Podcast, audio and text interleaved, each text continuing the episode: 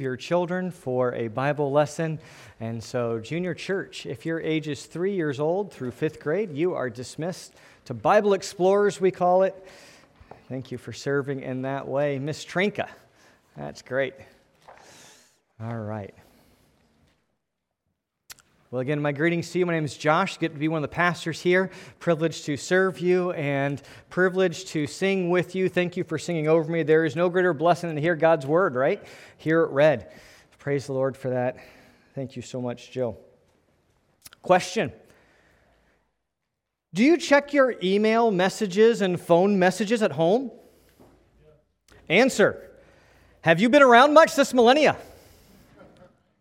Question do you make use of any flexible working arrangements made available by your employer? Answer Definitely. I work at home, I work in the car, I'm working on holiday tomorrow. I pretty much can work anywhere. Question Do your friends and family complain per se uh, about not getting enough time with you? I wouldn't call it complaining they are still learning that quality time is more important than quantity time. Question Do you have enough time to pray? Answer I'm more of a pray continually kind of person.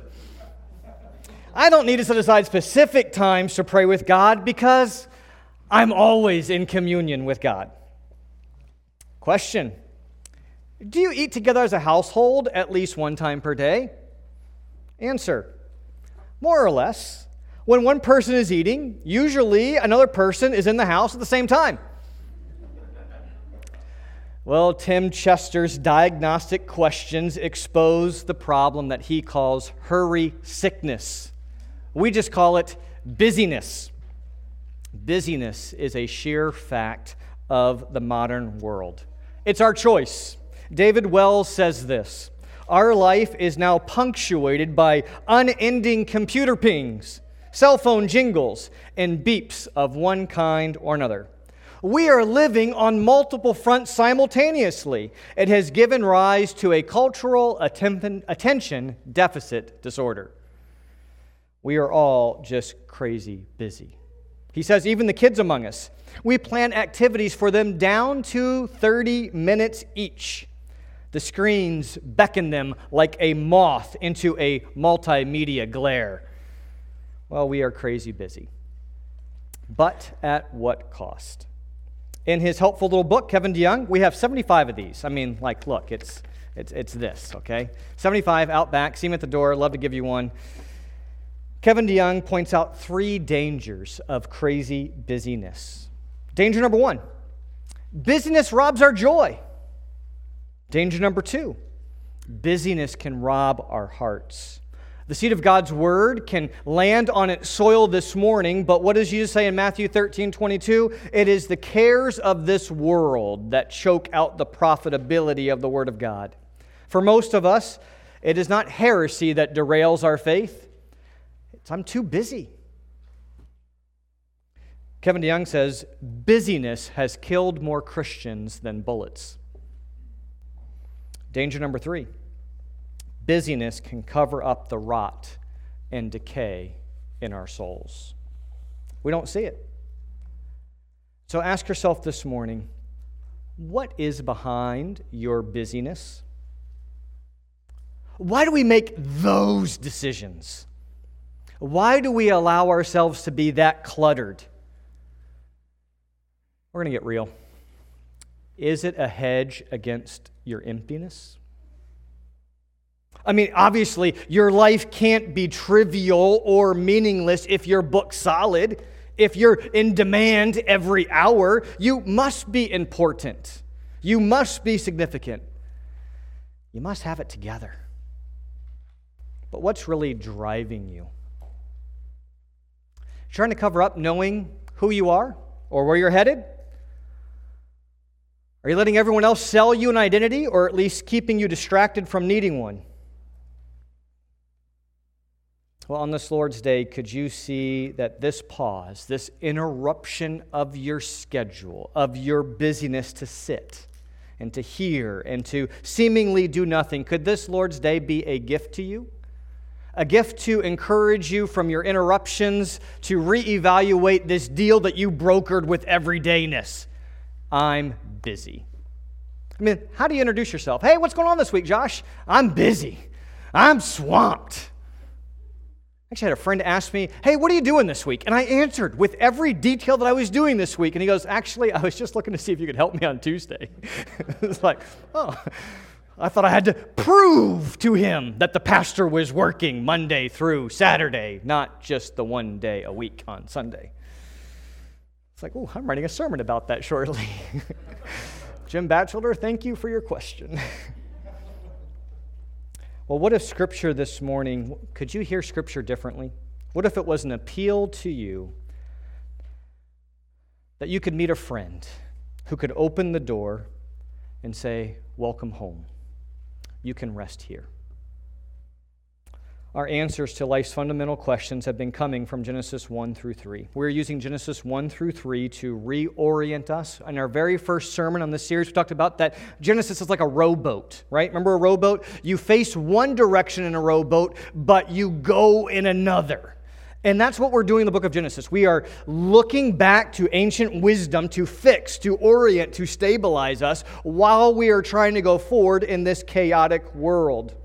Genesis helps to orient us. It has already told us where we came from, it told us who made us and who we are. And now in Genesis 2 1 through 3, it takes us to the very heart of it.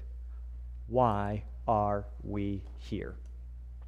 Day 7 answers the question what is the purpose of it all? What is the meaning of life? Where is it all headed? Let's hear God's word. Genesis chapter 2, verses 1 through 3. Thus the heavens and the earth were finished, and all the host of them. And on the seventh day, God finished his work that he had done, and he rested on the seventh day from all his work that he had done. So God blessed the seventh day. He made it holy, because on it God rested from all his work that he had done in creation. I want to suggest to you this morning that we were made for being with our Creator God, sharing in His rest, enjoying relationship with Him. The big idea of the sermon is to rest in God alone, because God alone can provide you rest to enjoy Him forever. To prove this point, I want us to see two things from this text. First, there is more that matters than matter. Right? There's more to life than life. There is a point to life within this world. And then I want to look at how this text, as it finds itself in the opening chapters of Genesis, the whole of the Bible, and look at to where this is pointing and how Christ fits into all of this. So the second point this morning is that Jesus' rest is better than the rest. Point one, there's more that matters than matter. Point two, Jesus' rest is better than the rest. First, there is more that matters than matter. This text speaks of completion, perfection, possession, duration, and location. Each of those prove the point that there is more that matters than matter. First, look at the completion. We see that as God starts, well, what He starts, He finishes. The Bible begins with in the beginning, and sure enough, by day seven, the heavens and the earth were finished. God has what it takes to see things through to completion. He doesn't run out of cash or energy or time or life. He doesn't flag. What he starts, he finishes. But there's an important clarification. Did you notice as we were reading this text down there in verse 3 that what God completes is his work done in creation. God rested from all his work that he had done in creation. So, this resting speaks not of ceasing from work altogether. This resting is more the idea of God's completion, not God's cessation. That's the point from this text. Now, because the language used here is the language of rest, and because rest is translated Sabbath in other places, and because people often misunderstand Sabbath, we get this picture. I read it last night at the kitchen table with the kids. And when you read that God rested, you know what they all did at the very end? They started snoring. Janelle made the snoring sound. Now, at first, I'll be honest, as a dad, I was like, was she snoring at God's word? Mean, I was like, oh, this is not good. And Laura goes, no, I don't think that's what she was doing. I think she was just giving sound effects to what you read. And that, that's the picture that we have, right? That after God did all this work in six days, that he deserves a well earned day off, as if God was simply exhausted. And so now, whew, wiping the sweat from his brow, finding his favorite armchair, putting his feet up, he snores. That's the picture that we have. But the picture here is that God does not get tired. God does not need a sabbatical. Rather, he finishes his work of making everything that he set out to do, and now he just sustains what he made. He enjoys it. We know that God continues in his work because Christ said this, Matthew or John 5:17. Jesus says, "My Father has been working till now, and I too am working." God never stopped working.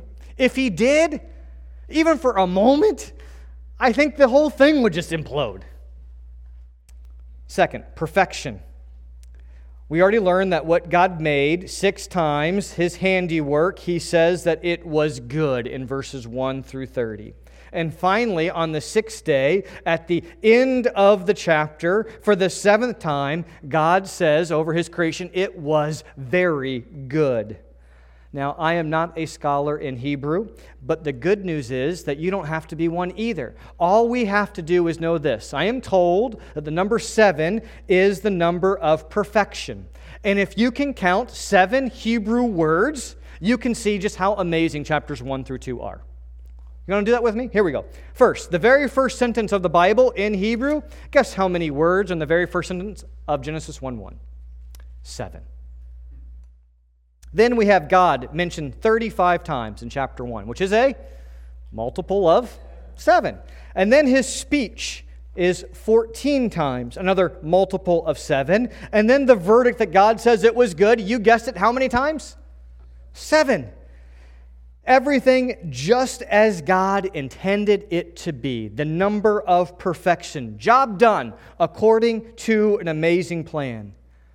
But what has all of this work been working towards? Again, the number seven helps us. On each occasion, on the seventh day, where it is here in chapter 2, each sentence that has the seventh day mentioned, guess how many words are in each sentence? Seven. God started chapter 1 with seven words. Chapter 2 ends with three, a triplet of sevens. It's beautifully crafted, and the point the author is making is that this universe that God created is perfect. And he rested from his perfect work of creation. But he does do something on day seven. He takes possession of it. Glance again at verse 3. So God blessed the seventh day and made it holy. He blessed it, made it holy. If you're new to being in church, what does holy mean? When you make something holy, you are setting it apart for special use. To bless something means to confer your favor upon it. So, young people, think about it this way. I don't know if you ever went to your grandparents' house, but it's typically when you become grandparent age that you notice that your grandfather maybe has a special chair. Have you noticed that? One time I remember going to my grandfather's house and I asked, Is that your chair? To which he responded, They're all mine. there you have it. Yes, yes, they are all his. But you know how granddad has that certain chair, and God is declaring the seventh day particularly to be holy, set apart for a special use. It is the first time in the entire Bible that the word holy is used. It is also the last time we hear the word holy in all of Genesis.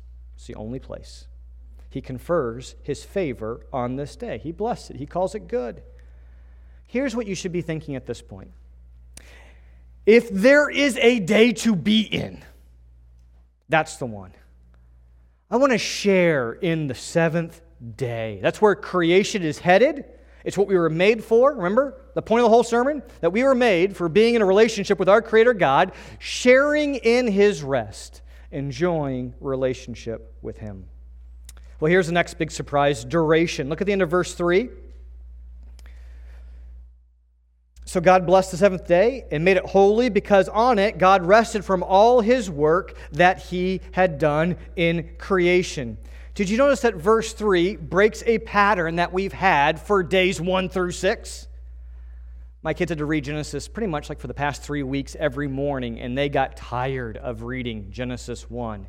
Dad, there's so much repetition, and you're making us read it again? And there was evening, and there was morning the first day. And there was evening and there was morning the second day. And there was evening and there was morning the third day. And God said, and God saw, and God made, and there was evening and there was morning the fourth day. And God said, and God made, and God called, and there was evening and morning the fifth day. And God said, and God saw, and God made, there was evening and morning the sixth day. Now, day seven. What are you expecting to hear? There is evening there is morning, the seventh day. Do we get it? No. No morning, no evening. The seventh day does not go as expected. This is a day that does not come to an end. There is no eighth day. It suggests to the careful reader that this Sabbath rest of God is intended in its original setting as an eternal state of favor, blessed existence in God's perfect creation. Here's what God is working towards an eternal rest that does not end. Location. Last. Finally, this point here that there is more that matters than matters is underscored, I believe, just because of the place of where we find day seven. Every major chunk in Genesis is introduced by a phrase, these are the generations of. Let me show you. Genesis 2 4. Go ahead and flip there. Genesis 2 4. What do we see? These are the generations of. Chapter 5, verse 1. Go ahead and flip there. Next major section in Genesis. This is the book of the generations of. Chapter 6, verse 9. These are the generations of Noah. Chapter 10, verse 1. These are the generations of the sons of Noah, Shem, Ham, and Japheth. Sons were born to them after the flood. Each major section in Genesis continues with these are the generations of. It forms a unit. And so before we have those headings, so to speak, we know that Genesis 1 1 through 2 3 is its own unit. It's the prologue to what is going to serve as chapter divisions almost okay? And before we really start, right, this part one, this prologue of Genesis 1 1 through 2 3, we see that God has six days. And those six days form two pairs. Day 1 through 3, God forms. Days 4 through 6, God fills. Nice and neat structure. But then there's this day that doesn't fit. It kind of stands outside of the structure. It's not really part of chapter 2 because it doesn't start with these are the generations of but it's not really part of days one through six either. It just stands in its location, just going, why put it here? Why has the author done this? Because Moses anticipates that we are all going to be tempted to distort how we find meaning out of human life. In other words, day seven informs you that you are not going to find your meaning in life by looking around at days one through six. The only way you're going to find meaning in life is if you look for it elsewhere by looking up at day seven, where there is God who rested. Our fundamental purpose for why we are here is not found in days one through six. We read this and we should be asking, well, then what am I living for? What have I tried to find meaning and purpose in? All these other things are great gifts from God. But if you try to find something or someone in days one through six, it will end in tears. If you make that your identity, you can't cut out day seven any more than you can chop off one wing of an airplane and expect it to fly. We were made for God, and that's what we were created for. And so it shouldn't be surprising that nothing else in days one through six ultimately satisfies. Does work satisfy? Does relationship satisfy? Having children, do they return to you the blessing that you want? I think the chuckles reveal. Like the goldfish out of the goldfish bowl. It feels a certain restless dis-ease as it is flopping here on the floor because it is not in the environment that it was created to be. And the only cure for our restless dis-ease is when you find your rest in God. Because that's what you were made for. Have you heard that prayer? I think we have it there for you in the program from Augustine, who wrote, You have made us for thyself, and we are restless until we find our rest in thee. You were made for more than just carving out an existence in this matter called earth. There is a seventh day. There is an eternity for which you were made to enjoy your Creator God in relationship with Him. But that's where the next surprise comes from. As you read the day seven, as you read the seventh day, you are probably struck by the fact that there's no humanity in it. it speaks about God. Where are we? Do we get to share in this rest of God or not? If this is what creation is for, is there a place for us? Is there a place for me? You're bound to want to know more. You want to look for rest. Well, you're spurred to read on, and the good news is the story of the Bible is how God will share his rest with those made in his image. Let's see how he does that. Our second point Jesus' rest is better than the rest. If you understand Genesis 2 1 through 3 properly, you're actually going to understand who Jesus is. At the end of Genesis 3, you're going to have Adam and Eve shut out of the Garden of Eden access to God's garden of rest denied. They are now going to enter into a world in which they will find no rest. It's a disaster. And the fact that we can't share in the rest of God should be unbearable to us. So I want to ask you, my friend, are you sick and tired of life on the road? Disappointed with rest stop food and cheap hotels that we call success. Hey, I made it to the varsity team. I only last for a little bit because then it's saying, not only did I make the varsity team, but hey, I got to play. And that lasts for a little bit until you say, hey, I got to start. And then it's like, well, that lasts for a little while until it's what? I made it at a Division One college as a walk on. And then it was, wow, riding the bench is really not fun. Hey, I got married. She likes me. Ah, kids, that will satisfy. Ah, I got that career in the job that I actually wanted, in that career field. That will satisfy. We got that house, got that second house on the lake, in the mountains. Oh, my friends, all these little rest food stops the cheap hotels that we call success, has the pleasure of the journey turned stale to prompt you to ask, is there anything that ultimately satisfies? Has it prompted you to ask, can we get back to Eden? Have we lost our opportunity to enjoy God's rest forever?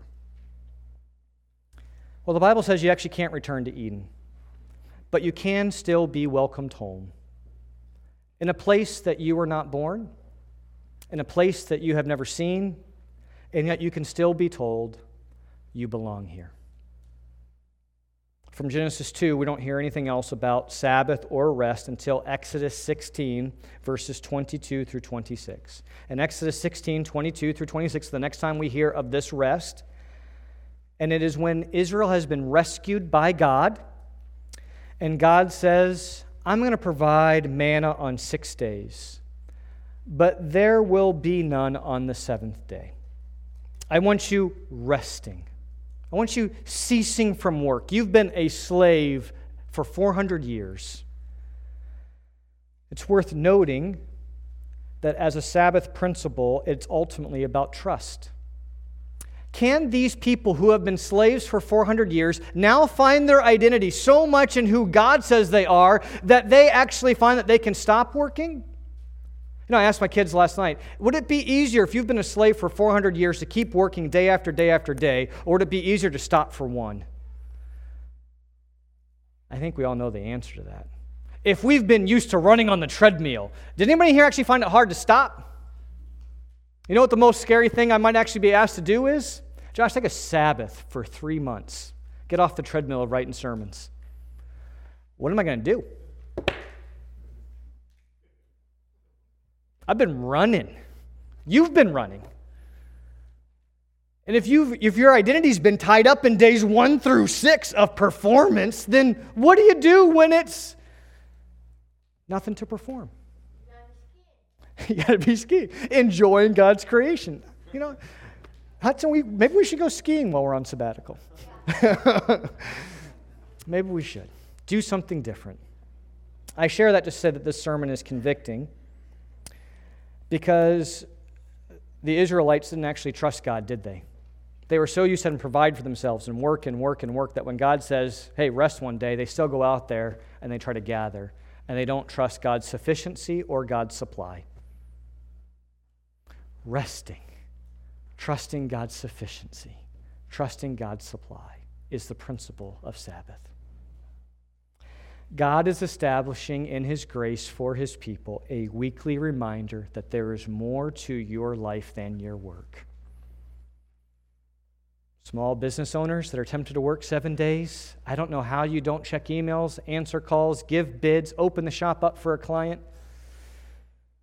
But there's a principle each week that there's a day pointing back, that there's a rest that only God can give. Rest in God alone.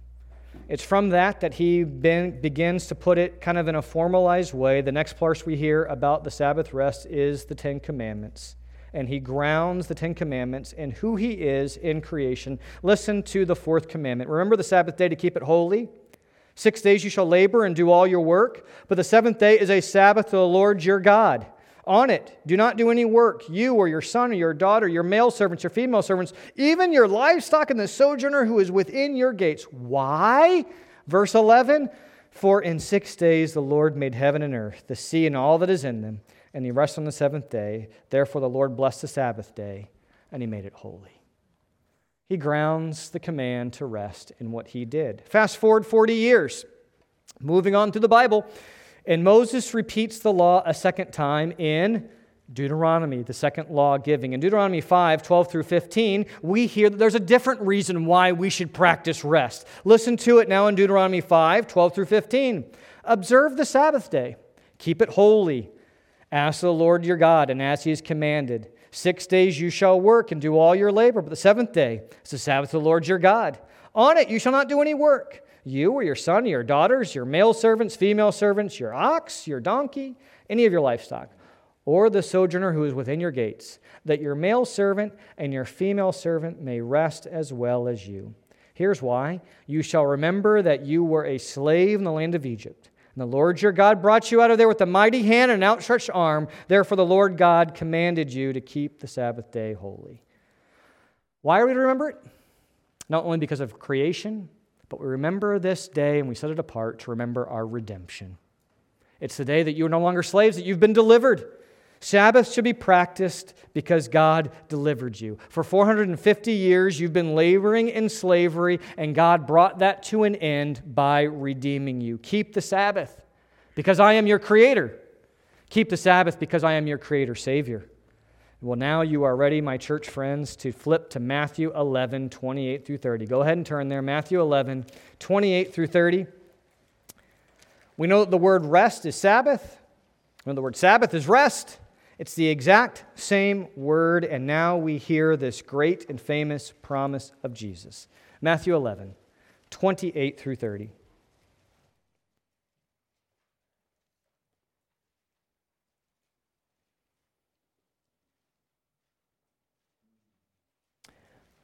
Come to me, all who labor and are heavy laden, and I will give you Sabbath. Have you ever seen it for what it is? Jesus is saying, I'm going to give you Genesis 2 1 through 3. I will give you rest. He is not saying here, as many take it, that you can come to Him at any time and He's going to make what seems hard in your life go exceptionally easy. That is not this verse. He is talking about finding rest for your souls. Jesus did a work for you to have rest in your souls. What was the work He did? He is bringing humanity into rest, a relationship with our Creator through His work on the cross. He carried God's judgment, and it enables you to be forgiven so that you can enter into the rest of God. The first time, God got rest because creation work was finished. The second time, on the cross, Jesus cried, It is finished, so that we could get rest. Jesus brings a Sabbath rest into his eternal joy with him forever. Until you see that God not only said it is finished on day seven of creation, but that also that God finished his work of redemption. Until you know that rest of redemption, you will be filled with restless dis ease. Of course, the most popular way to quell that unsettling sense of your disease is by trying to make yourself feel at home in this world, even if that just means distracting yourself. The question from the Nebraska farmer in Jack Kerouac's On the Road is a very good question. It's there at the front of your bulletin. The question that he asked this Nebraska farmer, Jenny could do it in an accent, I'm sure. I cannot. You boys to get somewhere, or are you just going? We didn't understand what he meant, but it was a very good question. You just going to be going? Or do you know that you can actually get somewhere and stop? Have you had to believe that the life is road? That there is no home? Well, the heart's hunger is always infinite which is why we're never satisfied with anything that is finite. Days one through six don't satisfy. That's why Bono sings, We still haven't found what we are. Okay, good. Okay, okay, good. You too, Bono. Just wanted to see if I was in the right genre here. All right, you guys know it. But our restlessness is a reflection that we've been trying to live as if day one through six is all there is. And we've tried to chop off day seven and say it doesn't matter that, that there's a day seven. My friend, do you feel the exhaustion, the fatigue that you would have if you were to believe that all that matters is matter? I think that's how you start off in life. You can work and you can do it and you think you're going to make a difference and you're all about the cause or getting something. But then when you get to be my age, you kind of have reached some of those things. And then the temptation is this you have a little bit of despair and instead of saying that all that matters is matter, now you say nothing matters. Right? I mean, if you can't find what matters, then just conclude nothing matters. Can you really live with that? Such resignation is a deep bass note, but it actually might be just the right time when you can heal this appeal of a sweet melody. Do you wish that someone could find you along the road called life? and bring you home. Are you willing to hear that there is a rest and contentment that you are trying to find and all that you are looking for? And that a rest and contentment not comes in what you are trying to find, but that there is an eternal rest and contentment because you have been found. The greatest story, the story of the gospel, is that we find rest in God because God found us. I know you might think that if you've run away from God, God is up there in heaven tapping his foot with a really mean look on his face, and if you were to return home, you better sneak in a window. But what is the picture that we see in Luke 15? It is a father who has been looking for his son to return home and find rest, and it is a father who runs. Jesus is the God who runs. He is the shout of God appealing to you Do you want a friend to take you home? The good news of the gospel is that God has provided Jesus to send us a ferry to cross the golden shore so we can find rest. We need Jesus. Why? Because in New England we say we can't get there from. A map won't do, friends. You need somebody who invites you onto the raft to cross the sea of life into the golden shore. And God this morning is inviting you and says, Come on, get in. I'll hold you.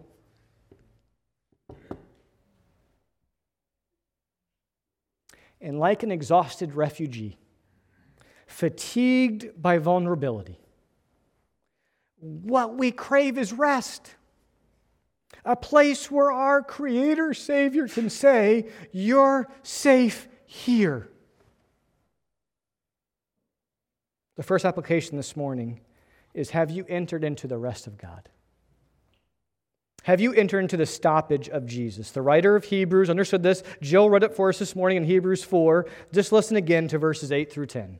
If Joshua had given them rest in the promised land, God would not have spoken of another day later on. So then, there remains a Sabbath rest for the people of God.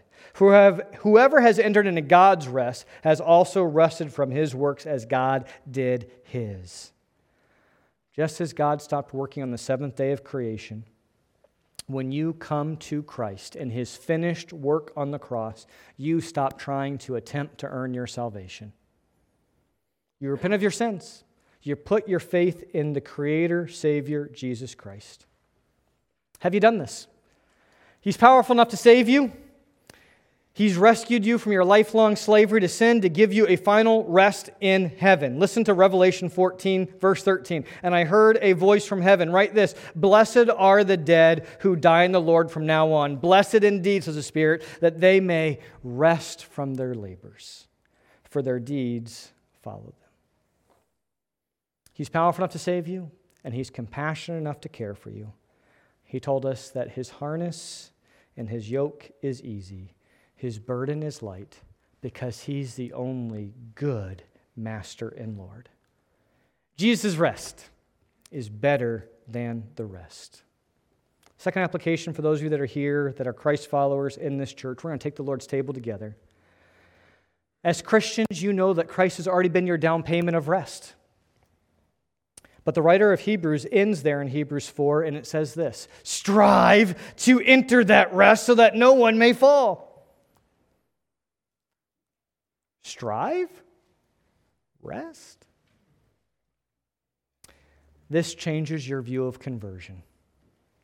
Faith family, a conversion to Christ is not an arrival at your final destination. Conversion is not a magical transport home. Conversion is the acquisition of a compass. It's the church now that helps you to know how to make the journey all the way home and how to help you adopt a posture of a refugee. It's in the news. I think we can use it. We're often used to hearing of Christians as a pilgrim, as a sojourner. Great. But I think we can also consider Christians to be a spiritual refugee, a migrant, vulnerable, exposed, and unsettled people in search of refuge. You see, the goal of a refugee is not to return home. The goal of a, wel- of a refugee is to be welcomed to a place, to be welcomed home to a place that you were not born to a place that you have not ever seen, but to a place that you would be told you belong here.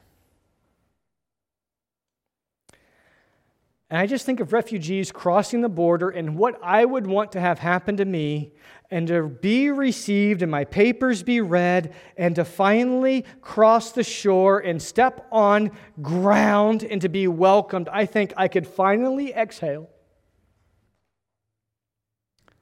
All the vulnerabilities, the violence, nose counting my kids, as Pastor Pat's taught me, know where all of them are the exposure to hunger, giving up my food for them to eat, the security, the flourishing, the freedom that I'm finally off the road. Conversion changes how you travel. Conversion gives you a compass. Conversion changes how you travel. You know, I don't know too many refugees that just go out there as a me. They travel in tent cities. Faith family, we are a we, not just a me. And when we come to the table as a faith family, we remember our Lord, our Melissa O'Brien. Josh, would you say our correctly? Yes, I got it the first time in a long time. Our, O U R. Conversion is joining the caravan, not setting out alone. You dare not set out alone on this immigration because just knowing where you are headed is not enough to protect you from all that could happen to you. It is not smooth sailing just because you have a compass. Even when you know where home is, the road can be hard. And a refugee spirituality that's from the Bible does not make false promises of the present. The prosperity gospel wants you to believe that there is peace, that there is joy in this present moment. But the Bible, read 1 Peter, read 2 Peter this afternoon, tells you that as a sojourner, as an immigrant, that your final home in getting there is filled with labors and burdens, uncertain and long. It's desert filled with sighing and weeping, at times even wailing and tribulation. It's a long way home from Joel Osteen's Your Best Life Now. And because we are immigrants, we need each other. So your church has been organized like a tent city, better than this cathedral where it looks like we're unmovable. No, think of us as a tent city on the move together with organization. We have elders. They are here to help you spiritually get home, care for your souls, pray over you, teach you, model, correct, rebuke, exhort we do not have our elders oversee this church alphabetically. So many new people here, I thought it would be great to explain this just for a second. We don't have elders over A through C and D through F. We encourage you to get to know your elders. Find one that you connect with, invite them into your life. If you want to know how to do that more, I'm sure we have extra copies of this at the door. How to build up your church. There's a whole thing in there about how to get to know your pastors and your elders. Second, another group we have is a deacon caring board to care for your souls because along the road you need mercy. At times, the cares of this world can choke off the profitability of what the elders are trying to do. And so the Deacon Caring Board comes alongside and provides relief, ministry, focusing primarily on caring for any financial need that you might have, knowing that that could really cause you worry in this life. So, your Deacon Caring Board, you can help them by bringing people to their attention that may be in need of that financial help and contributing to the Deacon Caring Board Fund that happens monthly. Finally, we encourage you to get plugged into a small group. These are the people who really know you, know more about what you're about and your walk in the everydayness. It's there that the logistics of your burdens can be shared. We would expect it is in your small groups that meals are delivered for when you are sick? Likewise, opportunity to serve others when they're suffering and trials. But your small group is really where that everyday logistical help happens and encourage you from the back of the bulletin to see all the small groups that exist. Well, Faith Family, as we prepare to take the Lord's table together, we are going to remember that we are to rest from our work and to trust. God's sufficiency, God's supply on display. He was in the tomb buried for three days don't think he was resting. He was working for us, satisfying the wrath of God, and he accomplished it. Resurrected to show that he had conquered death, exalted high. God exalted him so that the name of Jesus, every knee shall bow and every tongue confess that Jesus Christ is Lord. Where all things one day will be put underneath his feet, under his rule and reign, and all will finally be at rest. Until that day, we will sojourn on as a faith family, remembering this of where we've come from and also where we are headed until he returns. So if anyone wanna come forward, we'll get ready to pass the communion plates.